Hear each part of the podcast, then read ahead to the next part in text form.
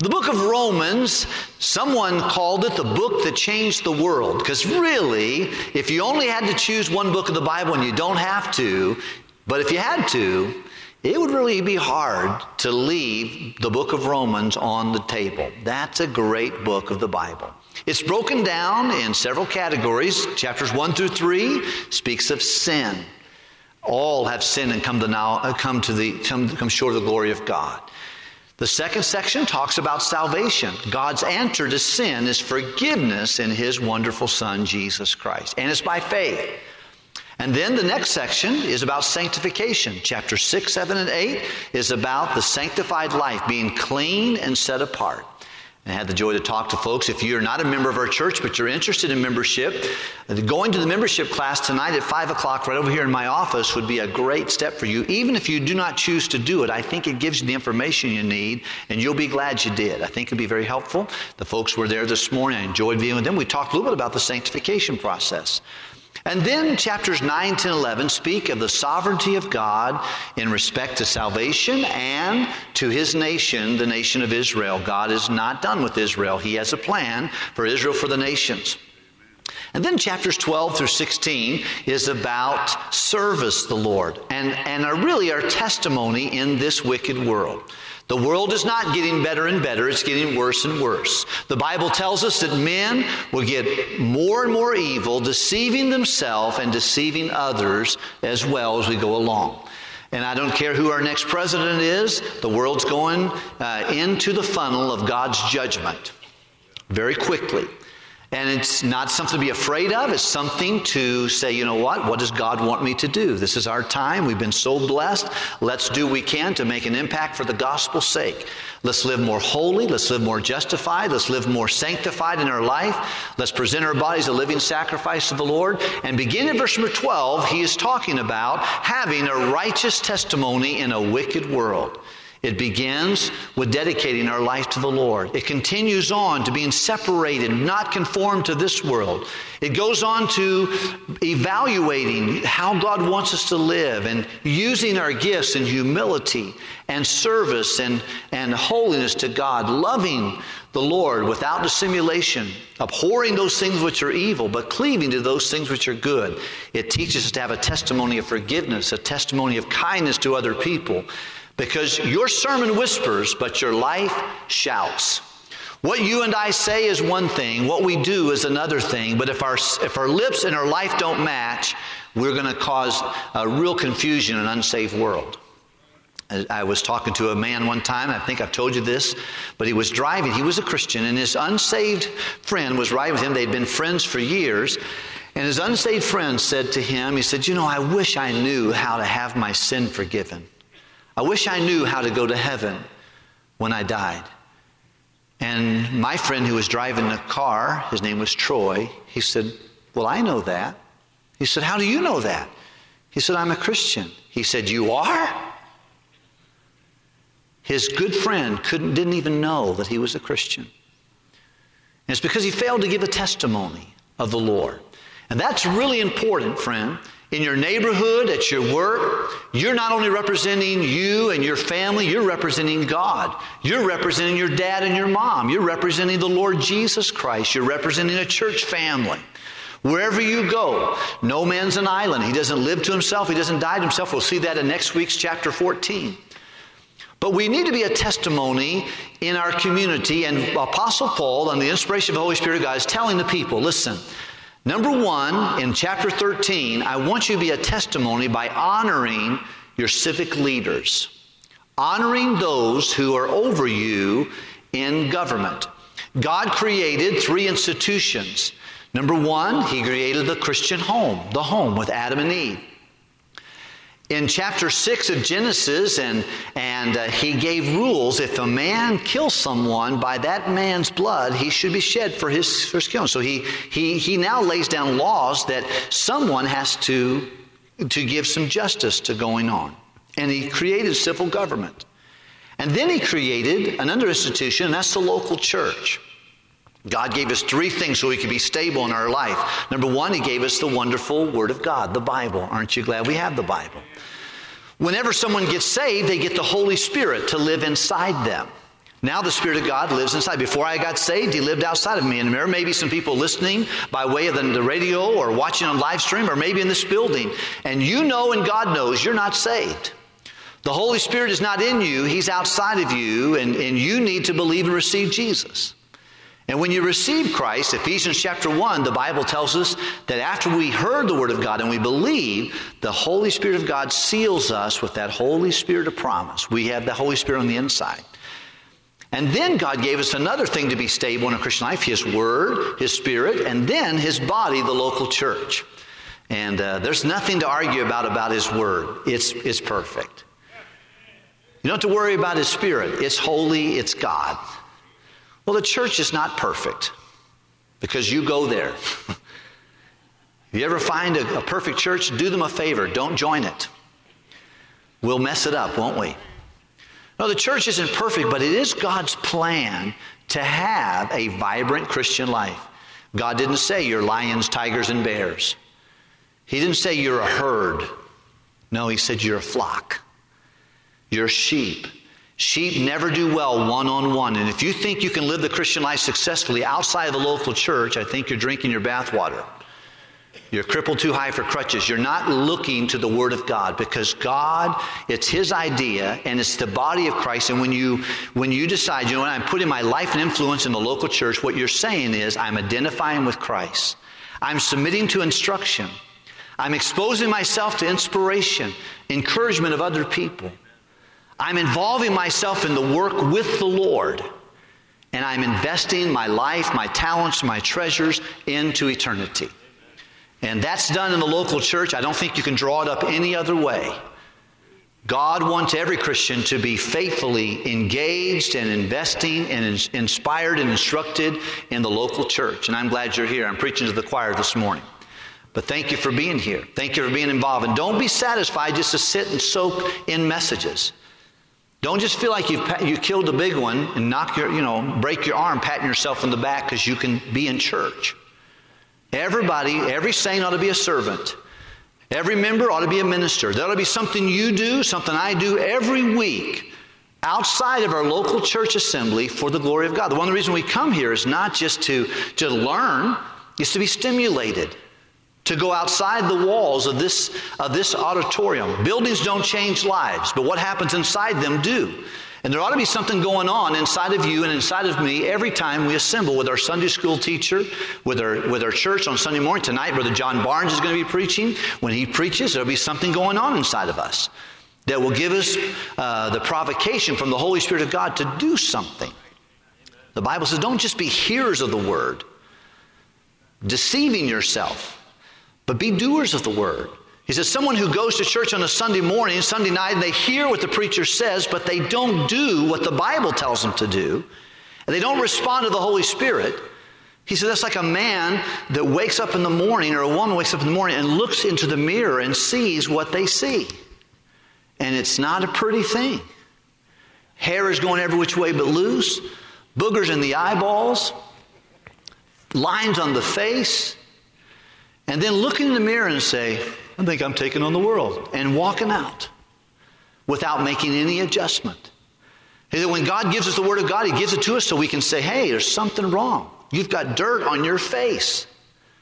You've got something wrong. Your hair is sticking up.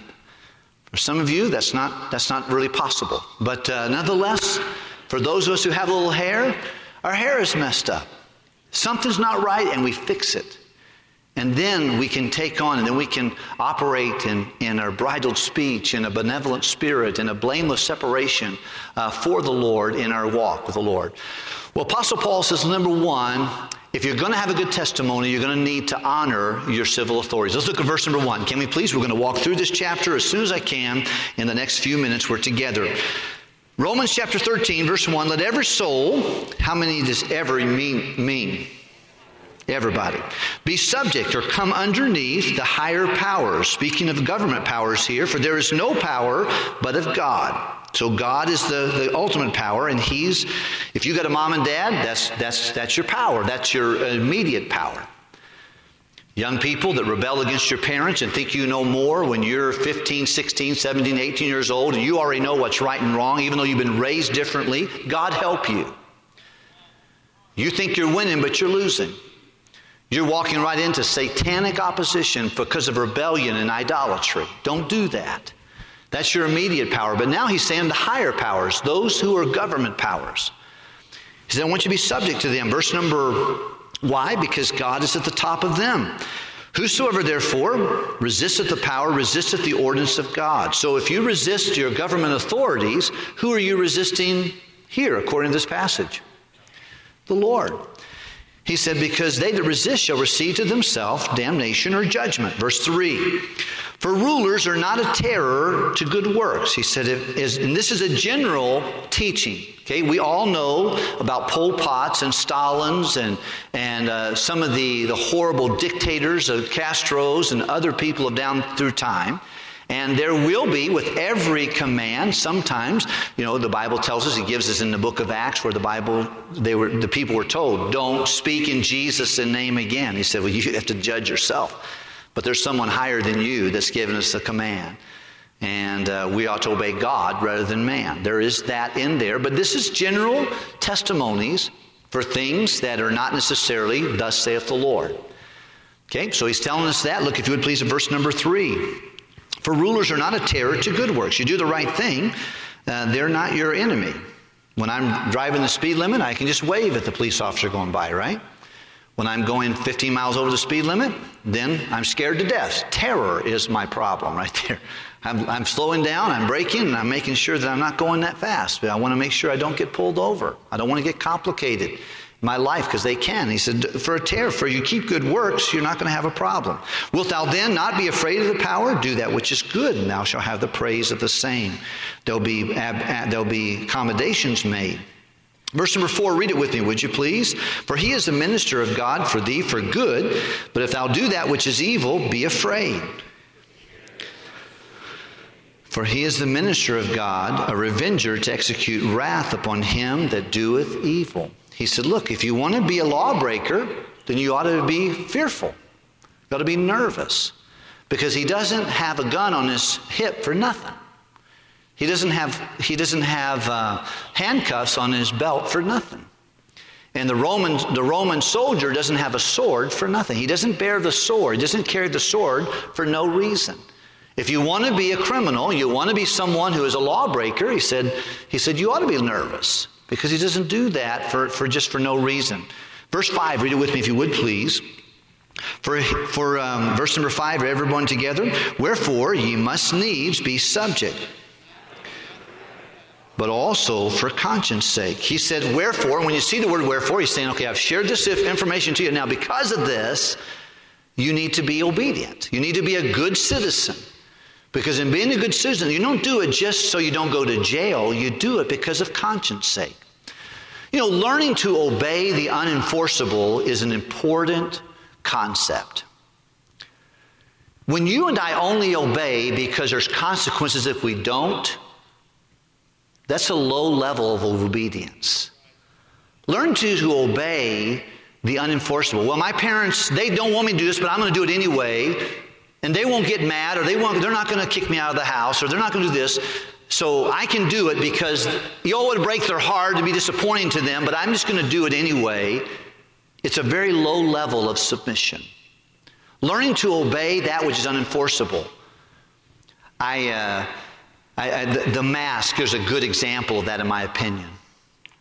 You and I have different opinions about masks. Some people have masks on right now because their health is compromised or they have concern not to make sure that, uh, the, the, the, uh, that, they're, that, they're, that they're safe and other people are safe around them.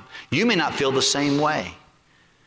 And if you don't wear your mask, no one's going to arrest you on the streets of our city. We're not going to pull you aside, and security is not going to take you and say, hey, listen, you're not wearing your mask. What's wrong with you? But you know, this learning to submit to the unenforceable shows a spirit of subjection, humility, cooperation, and it's all through the Bible. The, the Pharisees come to Jesus about his tithe and his custom, and they, he said, What do we give to Caesar? What do we keep for ourselves? And he said, Well, you render to Caesar the things that are Caesar's. You render to God the things that are God's. Jesus was watched like a hawk They were watching him all the time. The only thing, the only thing they could think they got him on, and they didn't get him because he was the Lord of the Sabbath, was Sabbath day actions. Healing people, doing something good on the Sabbath day, they thought that was a breaking of the law. Having a guy get healed who hadn't walked in years to pick up his bed and walk away. Ah, oh, you're, you're carrying your bed on the Sabbath day. Who did this? Well, the man who healed me told me to take my bed and go, so I'm going. Ah, he's a, he's a heretic. He's a Beelzebub. He's from the devil. But you know all the other rules? Was Jesus a tither? Absolutely. He was. Everyone knew if he was a tither. In the, Old, in the New Testament, they stood and watched people give their offering. They had it, I'm sure they had a record of all that. He would do, whatever he did, he was constantly watched. And by the way, whatever you do, you're being watched.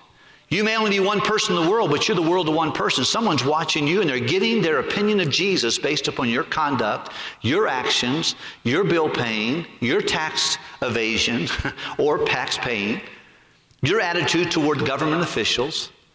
They're getting their opinion of God based upon you. That's what glory means. That's why God said, I want you, whether you eat or drink or whatsoever you do, do all to the glory of God. That means giving others a good opinion of the God that you worship. He tells us that. Just quickly give you this government officials are here for two reasons. Your police officer are here for two things. Number one, for your safety, and number two, for your solvency. You do not want to live, I don't care what they're saying today, defunding police, you do not want to live in a society where no one's in charge. Your safety will be threatened and your solvency, your ability just to do the normal things will be threatened if you do not have civil authorities. And God knew that. He put them in there. So uh, whenever you have a negative thing about, I don't care if it's the president, if it's the cabinet, I don't care if it's a senator, I don't care if it's a representative, we got to be very careful, and especially our local police authorities, that we're supposed to, we need them for our safety and for our solvency. God put them in, in our lives for that. And if there's anybody that ought to have a testimony of understanding that and submission and cooperation and gratitude, it ought to be the people in this room. It ought to be people who worship the Lord Jesus Christ. They ought to think, you know what, I don't understand you. I don't agree with you. I don't know why you're send all these buses in here. I don't know all you're doing. They may not understand us, but they ought to respect us for an attitude and for our actions. Let's look at verse number six, can we please? The second thing I want you to notice is not just the honoring of our leaders, but our honest living. We must hasten, but look real quickly. For this cause, pay ye tribute also. This is the reason you pay your taxes. For they are God's ministers. Your mayor needs to get paid. Your council members need to get paid. The people that run your garbage need to get paid. Your police officers need to get paid. They're God's ministers. It didn't say they're the city's ministers, they're the state's ministers, they're God's ministers. Attending continually upon this very thing of protecting our safety and our solvency. Verse number seven. Render, that means release or give, therefore, to all their, due, their dues. Tribute to whom tribute is due. Custom to whom custom. Fear or respect to those who, who respect is deserved. Honor to whom honor. He said, I want you to monetarily and morally support your government officials by your, ta- by your taxes and by your respect and your honor. Verse number 8, read it with me. Oh, no man anything.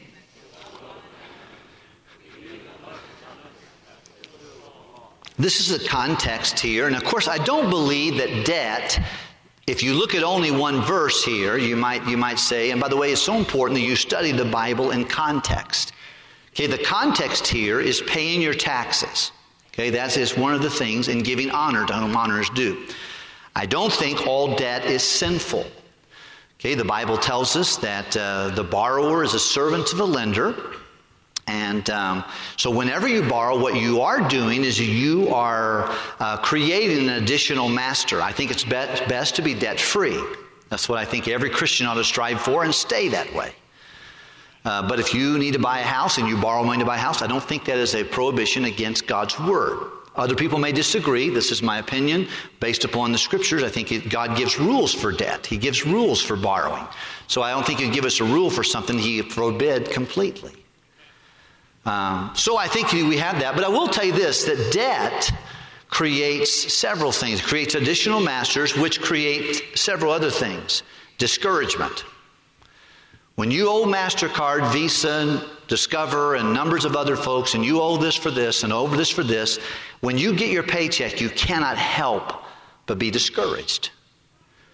Because you, you know that the, you know, MasterCard, I'm the master. No, you just hooked yourself to another master. Okay? What's discouraging? Debt distresses us, it causes stress. It's frustrating. Marriage is hard enough to get along. Whenever you have debt, you're asking it to be stress on steroids. It creates an additional stress. Debt oftentimes divides people, it creates division. And debt sometimes disqualifies people from doing what God wants them to do. They were supposed to be a missionary, but they got too much debt. God wanted them to give to this project, but they can't. They owe MasterCard and Visa, and they, they're behind on this one and behind on that one. They've created additional masters that when they get their money, God can't tell them what to do. He's got competition with the additional masters there. So the concept here is this listen, you owe no man anything, but, you know, someone said debt is kind of like wetting your bed. Feels good for a second, but don't do it. You know, it complicates things really bad. And boy, it's so easy to say, ah, oh, I'll just charge you. Dun, dun, charge, dun, dun, charge. I'm just going to get that now. I'm going to have, I'm going to have a good vacation, man. I'm going to have a good vacation. I don't care if I have to go in debt. Okay, you're going to, you're going to regret that next January. I just, have a, I just got to have a nice car, man. I just got to have a nice car. I don't care if I have to pay payments for the rest of my life. You can do that, but you're going to create additional challenges. And I'm not saying that's, that's everyone's, it's not here to judge anybody, but I think you got to be careful about debt. He said, listen, when it comes to money, try not to owe anybody anything, but to love them. When only you owe as people is just to love them. And love is the fulfillment of the law. It's how we, it's, it's doing what God wants to do. He's going to share with us this, and we'll conclude today. Would you look at the next verses? Verse number 9. For this, here's he's going to share the, uh, the last five commandments. For thou shalt not commit adultery. You know, love keeps yourself pure. Thou shalt not kill. Love doesn't hate people, and it certainly doesn't take the life of another. Love doesn't steal something that doesn't belong to you from your from your from your company, from your neighbor, from your brother, your sister, from your mom, your dad, from anyone. Love does not bear false witness. It doesn't, it doesn't lie. Love does not covet it. It doesn't want something else that belongs to another person's. If there be any other commandment, it's briefly command, uh, com- comprehended in this saying, namely, thou shalt love thy neighbor as thyself. Verse 10, read it with me, please. Love worketh no ill to his neighbor. So, how can I have a, how to have a testimony, number one, of honoring my leaders, of being honest in my living, and humbly loving God and others? If people saw you, they should say, you know what, that person, they're a good citizen. They honor their leaders. That person is honest in their dealings. They are humbly in love with God and others. Just being around them, you feel like you're loved. That's what God says to do. And you love people not only by saying, I love you, but by keeping the commandments. Jesus said, If you love me, what will you do? You'll keep my commandments because love is the fulfillment of the law. Everything, all Ten Commandments and any commandment God gave us, when I keep them, I'm demonstrating I love Him and I love you. That's the testimony we ought to have. The last part would be, and I'll just let you look at it later, but holy lifestyles. He's going to tell them, listen, based upon this, wake up. Don't sleep through your life. Live a holy life. Put away anything that's immoral. You'll see that in, in verse number 13. Put, a, put, a, put aside the party life, immorality. Put aside any kind of division, strife, or envy. And let's look at the last verse. Can we look at the last verse, verse 14? Are you ready? But put ye on and make not provision for the flesh to fulfill the lust thereof. He says, I want you to wear Jesus Christ. Just like you put on, I put on my jacket this morning. I chose it from this, and I put it on. The shirt I have, I put it on. The tie I have, I put on. What you have on today, you put it on. And you know, you, would, you could be able to go say, you know, Pastor wore the, the pinstripe gray suit today. But what you need to know about me is I wore Jesus today. I put on the testimony of Jesus today. Why? Because your testimony is important. And how you honor your leaders, how honest you are in your living, your giving, your responsibilities financially. He said, you, you honor the Lord in humbly loving God and others, and you honor the Lord by living a holy lifestyle. Don't ever kid yourself. Don't say, you know, whatever I do, it only hurts me. No, it doesn't just hurt you. It hurts the testimony of Jesus. And we need a testimony that's right. We have to put on the Lord Jesus Christ. And because of that, we don't make provision for the flesh. Listen, if you mess up, you lost your temper, you've not forgiven someone, you got an issue, admit it and quit it. Go get it right. Why? Because of the testimony of Jesus. Because the testimony of Jesus. If nothing else, that's his testimony.